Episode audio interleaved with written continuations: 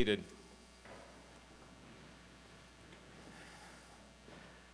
Finally. That's what Paul says in verse 10. Finally, Paul tells us that he is beginning to wind down his letter to the Ephesians. He is in this passage today going to make the final exhortation to his people. We've been on quite a journey, haven't we? I think uh, an encouraging journey as we've looked through most of these six chapters of the book of Ephesians. It's certainly been a challenging journey. Paul began by looking at orthodoxy in chapters 1 through 3. We explored the glories of Jesus coming as our Redeemer, that redemption being planned from eternity past, the Holy Spirit sealing us in it all, that is involved with with saving faith in Jesus Christ, we've looked at what it means to be a believer, what it means to be a member of the church, those great truths that we find orthodoxy, right doctrine.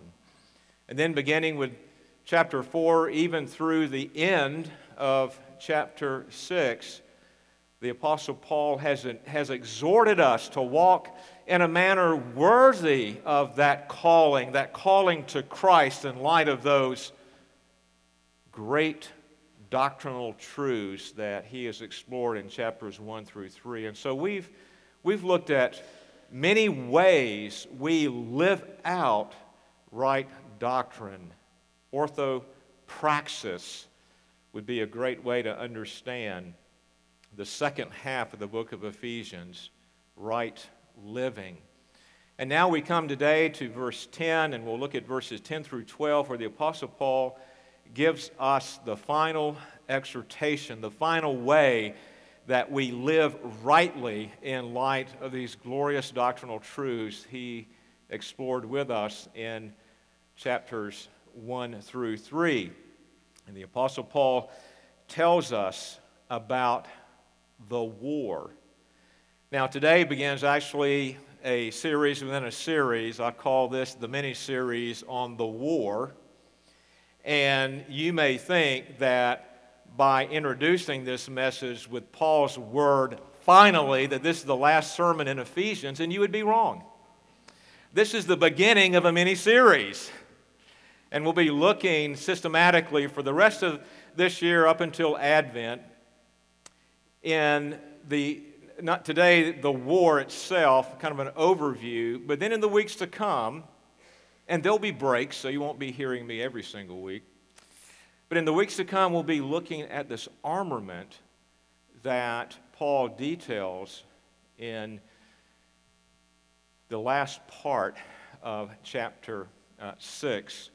And so for today, we'll be looking at the war, the enemy, his tactics, then I want to add a point, the exhortation. I want to end with what Paul tells us in verse 10. But for today, the war, the battle that the church and individual Christians are in because of this cosmic conflict that is raging in the heavenly places. And let us pray, and then we'll read our passage for this morning. Father, we thank you for your word. We thank you for the clear instruction that we are given. And even when we come across difficult passages, we are reminded that Scripture interprets Scripture and that we can appeal to other parts of your word to understand your will for us. Father, thank you for these words from the Apostle Paul that were divinely given, that we might be encouraged with right doctrine, that we might be exhorted to live rightly in light of that doctrine. And surely as we come to this, this last part of the letter itself, we are reminded of all that is at stake in this spiritual battle in which we find ourselves. And yet, even as we reflect upon all that is at stake, you have given us and you have provided all that we need to stand firm in the strength of the Lord. And so bless us today. Encourage us, we pray, for Jesus' sake. Amen. Ephesians chapter 6, verses 10 through 12, the Word of God. Finally, be strong in the Lord, in the strength of his might. Put on the whole armor of God, that you may be able to stand against the schemes of the devil. For we do not wrestle against flesh and blood, but against the rulers, against the authorities, against the cosmic powers over this present darkness, against the spiritual forces of evil in the heavenly places. The Word of God. The war. In 1992, an, an article appeared in Today in the Word, and it reported that since 3600 BC up until 1992, there had been only 292 years of peace in the world. That's really a, a, a, striking statistic, isn't it? But that statistic only makes sense. It only makes sense that there were 292 years of peace if one only looks at flesh and blood. That is the physical battle and the physical warfare, flesh and blood coming against one another that has taken place since 3600 BC. Christians are in a battle against flesh and blood. Open Doors is an organization that actually looks at and keeps track of persecution of Christians around the world. And at the beginning of this year, they published a report, and this is what they found. Over the last 25 years, the year 2016 was the worst year yet for the persecution of Christians. Can you believe that? And North Korea, it seems like North Korea is in the headlines constantly today. But North Korea is listed and remains and has been number one for some time in the persecution of Christians. They report Christians remain one of the most persecuted religious groups in the world. Christians throughout the world continue to risk imprisonment, loss of home and assets, torture, beheadings, rape, and even death as a result of their faith. I mean, the enemies of God throughout history and the enemies of God today are inflicting great pain and suffering upon our brothers and sisters in Christ. We are in a battle against flesh and blood. And as we think about not only persecution that comes from the outside upon us, think about the battle that rages within. In fact, I would say for most of us, though very few of us here have been persecuted like our brothers and sisters that are living in North Korea or other places of the world. But we are in a battle. And I would say this battle against flesh and blood, this, the, the physical realities of this battle really come to our minds when we think about the battle in our own hearts over being faithful to Jesus when the many temptations come our way. It's a battle due to sin within our own hearts. And so I would say that, that the battle, that, that the war sure feels like it is against flesh and blood, meaning a physical struggle. Paul found himself time and time again in a real battle against flesh and blood, didn't he? He was persecuted. If you have your Bibles, you can, you can turn to Acts chapter 16, and I'll just read a couple of verses. Acts chapter 16 and verse 37, where Paul says, They have beaten us publicly, uncondemned men who are Roman citizens, and have thrown us into prison And do they now throw us out secretly? No, let them come themselves and take us out.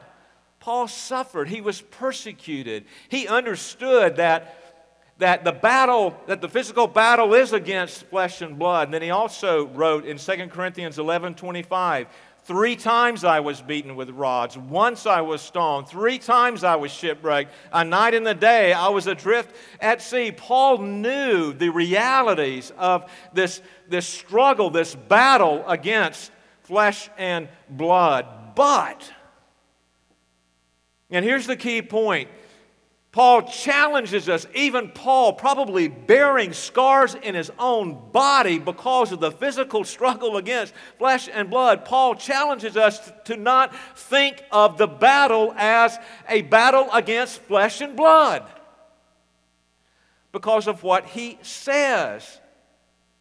He says, Don't look myopically about this battle. Don't, don't view it simply as a physical conflict, though it surely is. He says in verse 12 that the war is against the spiritual forces of evil. Paul tells us clearly that this battle, this war, this conflict is first and foremost, above all else, given the physical manifestations of it. But first and foremost, it is a spiritual battle. And I will say this if it is a spiritual battle, then the weapons to combat it need to be spiritual. We'll get into that in the weeks to come. For we do not wrestle against flesh and blood, but against the rulers, against the authorities, against the cosmic powers over the present darkness, against the spiritual forces in the heavenly places. And as we look at verse 12, I believe it's, it's best to understand the spiritual forces of evil there at the end of verse 12, being what he says earlier the rulers and the authorities and the cosmic powers. And where do these, these spiritual evil forces dwell? In the heavenly places. It simply means the, not heaven itself, where God is enthroned, but it simply refers to the spiritual realm, the unseen world. And what is their domain? Paul tells us it's the domain of the present darkness. Do you remember earlier in Ephesians, way back in chapter 2? And verse 1, Paul says this They were dead. Speaking of the Ephesians, before they were united to Christ in saving faith, he says, They were dead in their trespasses and sins in which you once walked, following the course of this world, following the prince of the power of the air, the spirit that is now at work in the sons of disobedience. And then in chapter 3 and verse 8, for at one time, or in chapter 5 rather, in verse 8, for at one time you were darkness, he tells the Ephesians but now you are light in the Lord, walk as children of light. And Paul's already broached this, this, this reality that those who are outside of Christ are living in and under the realm of this present darkness. With these rulers and authorities and cosmic powers, these spiritual evil forces reigning and subjugating them in slavery to sin, death, and eternal damnation. So we've heard over the years that so and so, this country aligned with that country, aligned with that country, is an axis of evil, right? Well, I tell you what, the axis of evil that we have here in Romans, in Ephesians chapter 6, is the axis of evil if there ever was one these spiritual evil forces that have been behind the battle of God's people from Genesis 3 and will be until Christ returns.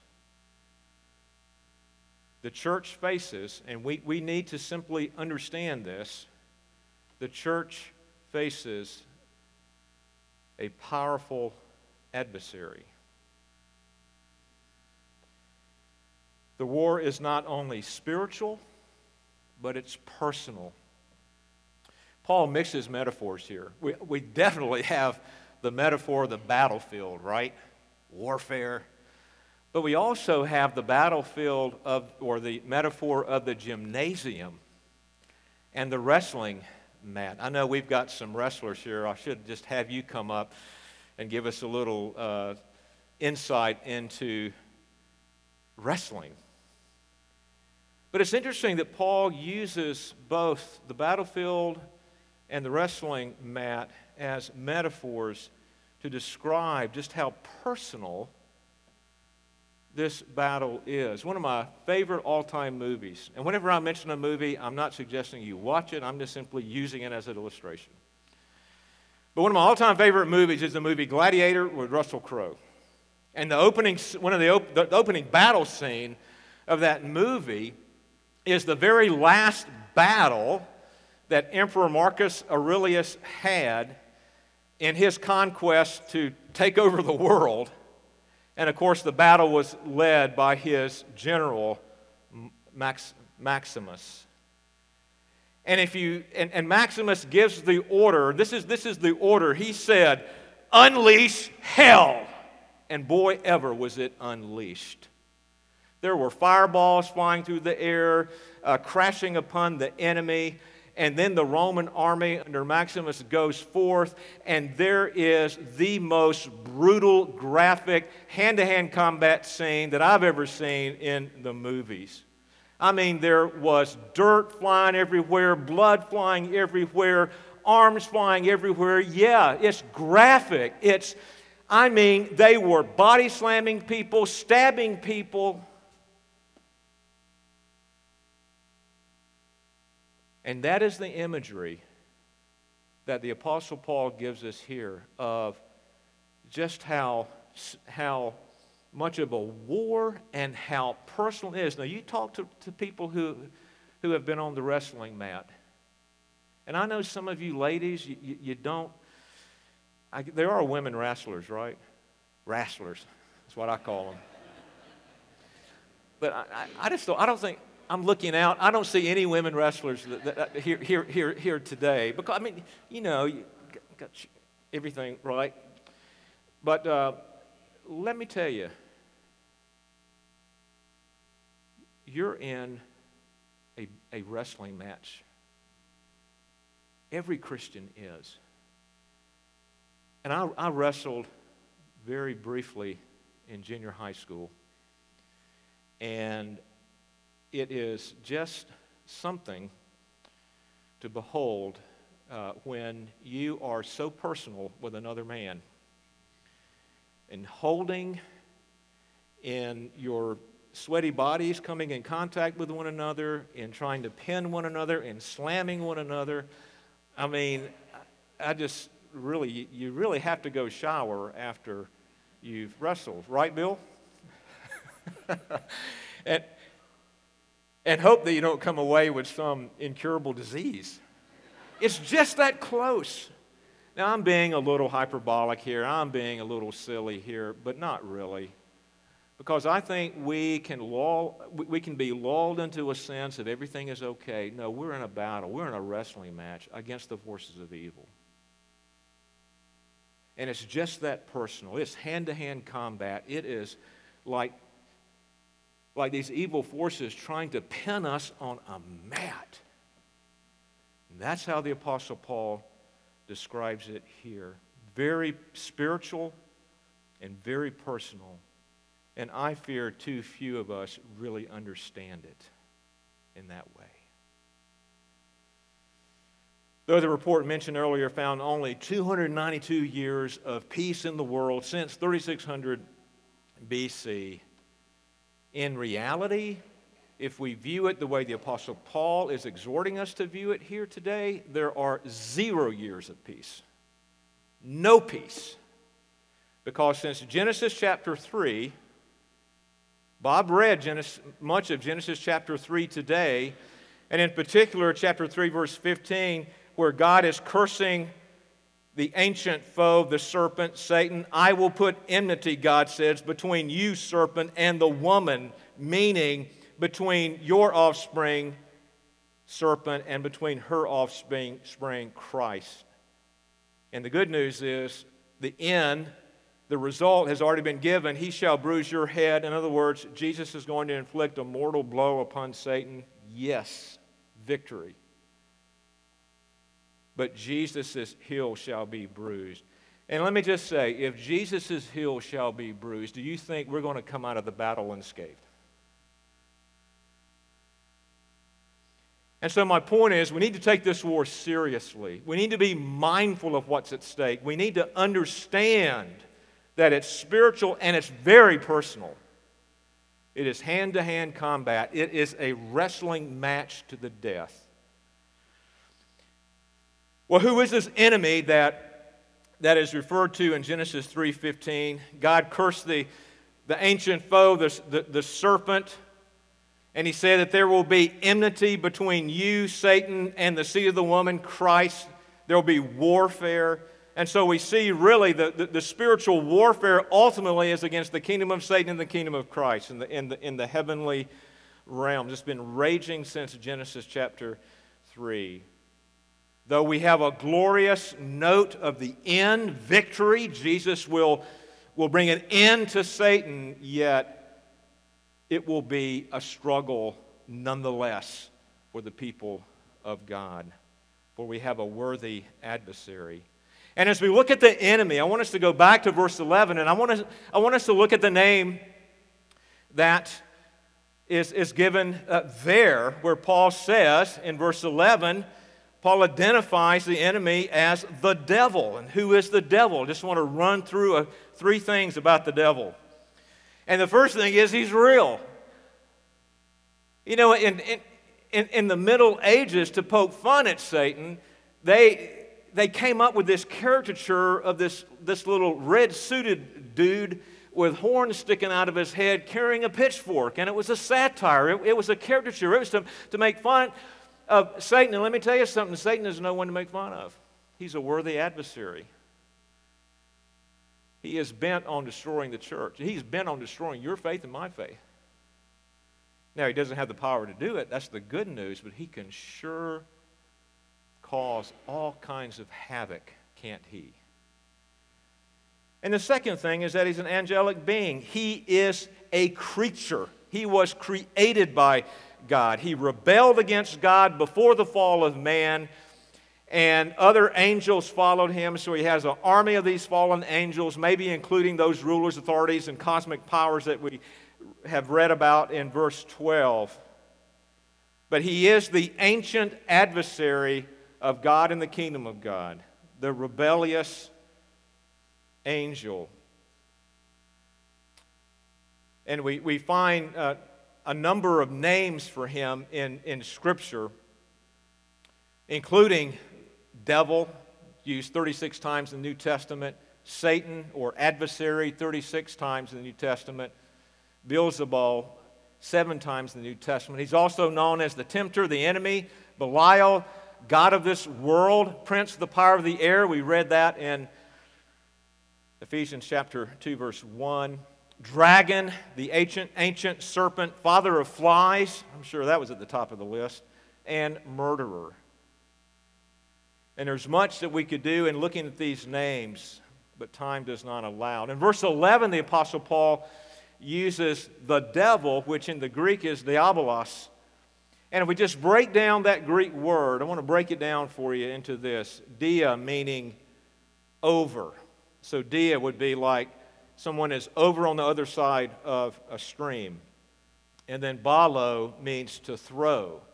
And so diabolos, this name translated devil, means to throw over or uh, to divide or to cause someone or something to be at variance with something else. And diabolos, translated the devil, the name is, should be understood as the one who seeks to divide people from God and His Word. That, the very name, I think, details Satan's mission to divide people from God, to divide people from God's truth, to divide people from God's kingdom, to divide people from one another. The divider in chief is Satan. And then the third point I want to make is the extent of his power. Here's the good news And if you don't hear anything today, hear this Satan is not all powerful. Satan is not all present. He's not omnipotent. He's not omniscient. He is not equal to God. He is limited in power. He is bound by space and time. He needs a legion of demons. He can't be everywhere at once like, like God. He's not equal with God, he's under God's sovereign control. And one example of this is in the book of Job, where, where Satan had to ask permission from God to tempt Job. And then we find Satan being used as an instrument in the temptation of Jesus at the very beginning of his ministry, the temptation in the wilderness. We see Satan used as an instrument of sanctification in Peter's life Satan will sift you, and then in Paul's life, this thorn in the flesh, a messenger from Satan.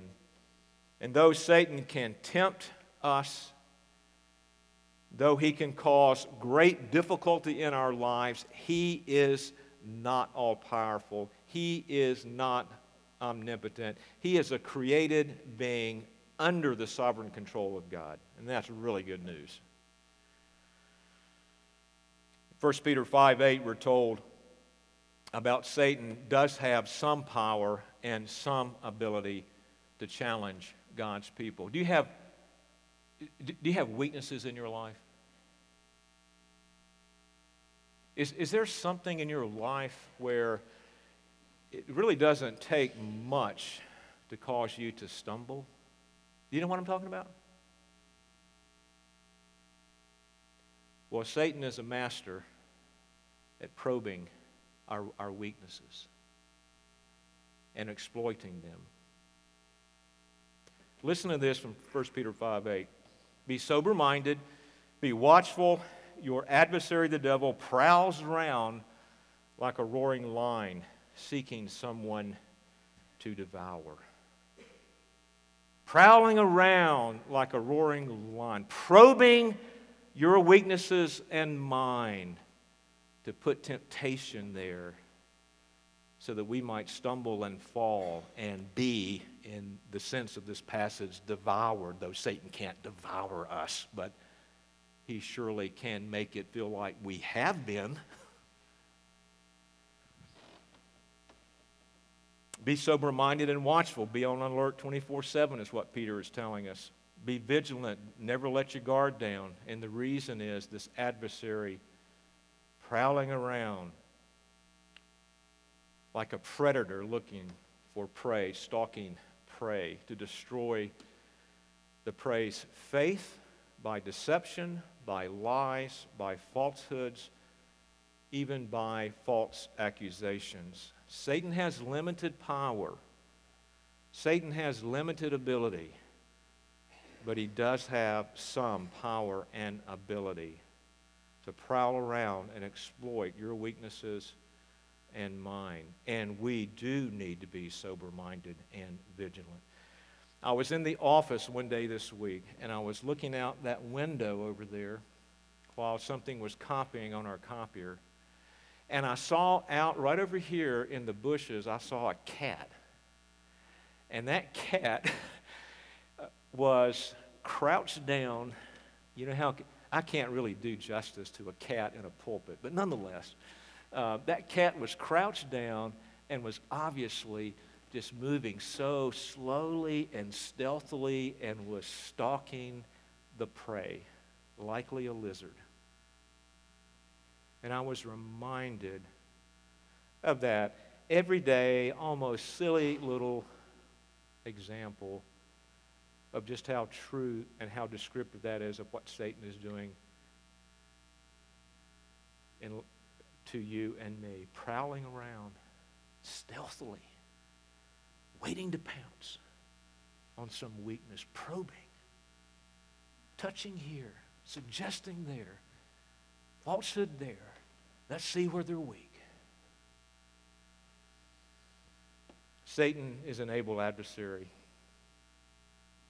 He's the tempter, he's the accuser, he's the liar, he's the deceiver. And his mission and his purpose is to divide us, to separate us from God, to turn us from God, to destroy faith.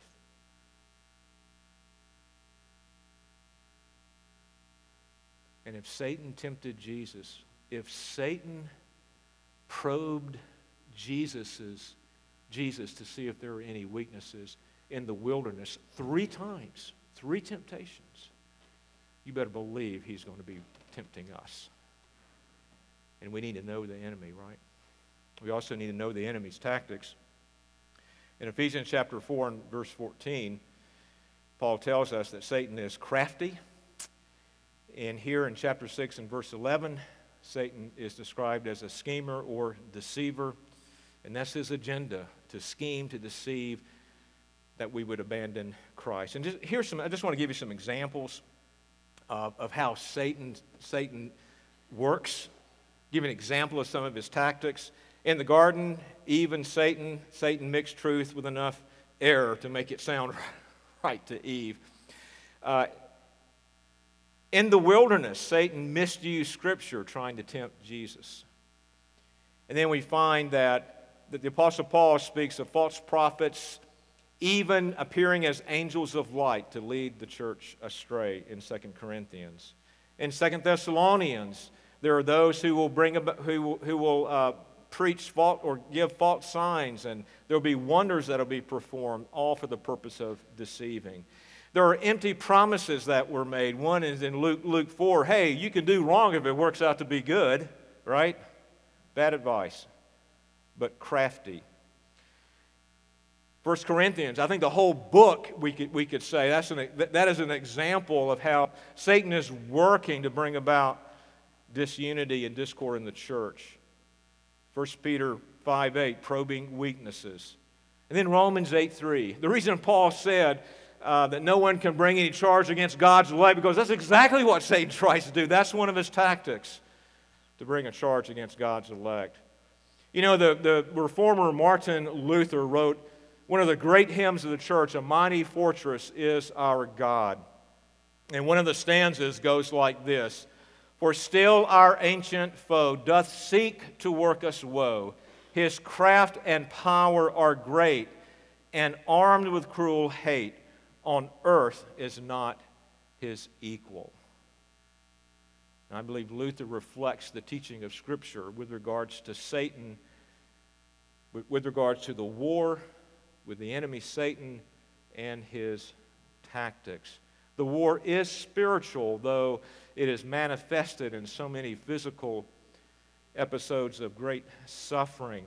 The enemy is not equal to God, but is a worthy adversary, full bent on destroying the faith of God's people. His tactics are crafty and deceiving. He is the schemer. So here is the question I leave us with today Is there any hope? And the great and glorious news is there is all kinds of hope for God's people. And I want to tell you why. We find it right here in verse 10. You know, after Paul said, finally, he says this in verse 10 Be strong in the Lord. This is Paul's final exhortation to us. Be strong in the Lord. And, and, and we could easily view this as we need to be strong. We need to come to Jesus and we need to hold on Him with all of our might. How many of us have tried to resist the schemes and the, the temptations of Satan in our own strength? Tell me, how many of us have tried to do that? And what is the outcome of that? Failure because we're resting in the wrong strength, we're resting in the wrong power. Paul is not saying just be strong in your own strength and just hang on to Jesus with all of your might. That's not what he's saying. And we know that because of what he says a little bit later, where he says this Be strong in the Lord and in the strength of his might. You see, I think that's the key right there. Be strong in the strength of his might. It is the Lord's strength that is our hope. And he is able. And we know he's able, if but for one thing that in the wilderness, Jesus was faithful in the midst of Satan's temptation. He did not fall for Satan's temptation. And he remained faithful. And we see that he is the Almighty. We need to know the enemy because we need to know to flee to Jesus' strength and to rest in his power that covers us in the spiritual battle and that enables us to stand firm. We, we need to flee to Him knowing that His strength is sufficient and His provisions are sufficient. We'll be looking at, at God's provisions in the spiritual armament over the next few weeks. It's not that we put on our little pitiful shield, we put on the shield of faith. It's not we, that, that we pick up our little pocket knife and open it up. No. we take the sword of the Spirit, which is the Word of God. The, power, the strength of the Lord working through the means of His armament will enable us to stand firm.